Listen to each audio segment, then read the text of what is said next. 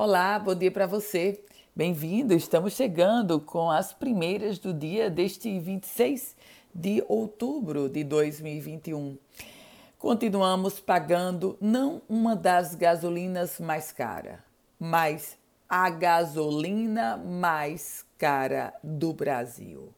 O mais recente boletim da Agência Nacional de Petróleo, Gás Natural e Biocombustíveis, ANP, traz a sentença de que o Rio Grande do Norte volta a ter a gasolina mais cara do país. Além disso, Natal é a capital com preço médio mais elevado do produto. Aliás, essa contabilidade foi feita antes do novo reajuste do preço do combustível, o combustível que agora, com esse novo reajuste, vai superar a marca dos R$ 7,00 o litro da gasolina.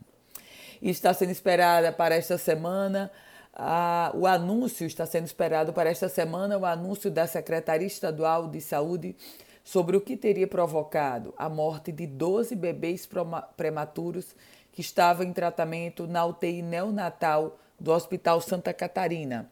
Um fato que ocorreu no intervalo de 18 de setembro até agora, 16 de outubro.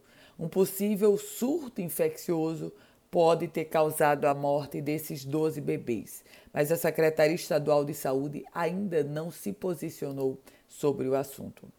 E falando agora sobre o Detran, porque o Departamento Estadual de Trânsito está fazendo uma nova convocação dos beneficiados pelo programa CNH Popular, com foco naqueles que não compareceram ao mutirão de exames de aptidão física e mental, mutirão que ocorreu no iníciozinho deste mês.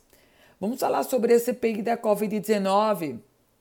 Isso no âmbito da Assembleia Legislativa do Rio Grande do Norte, porque os membros da CPI na Assembleia anunciaram que vão pedir a quebra de sigilo de mais pessoas envolvidas na compra de respiradores. Os deputados da comissão também anunciaram que protocolarão um pedido ao governo para que o Estado deixe o consórcio Nordeste. Consórcio Nordeste, que foi quem fez toda a negociação para a compra de respiradores, respiradores que nunca chegaram, dinheiro que há muito se foi. E viralizou nas redes sociais o vídeo de um morador aqui da cidade de Natal que agrediu verbalmente e fisicamente o porteiro de um condomínio na zona sul da capital xingamentos, empurrões e socos nas imagens que podem ser vistas e estão publicadas nas redes sociais. Esse o agressor já está confirmado que ele é um agente penitenciário. O detalhe é que a Secretaria de Administração Penitenciária não se posicionou sobre o assunto e nem revelou o nome dele.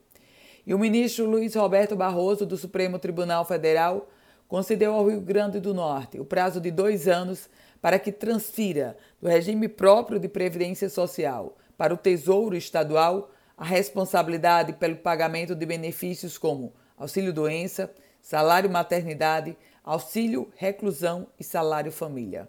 O relator deferiu, portanto, parcialmente o pedido de tutela de urgência em uma ação civil originária. Com as primeiras do dia, Ana Ruth Dantas, desejando a você um ótimo dia. Quer receber um boletim semelhante a esse? Então manda uma mensagem para o meu WhatsApp no 987 16 8787. A você, um produtivo dia.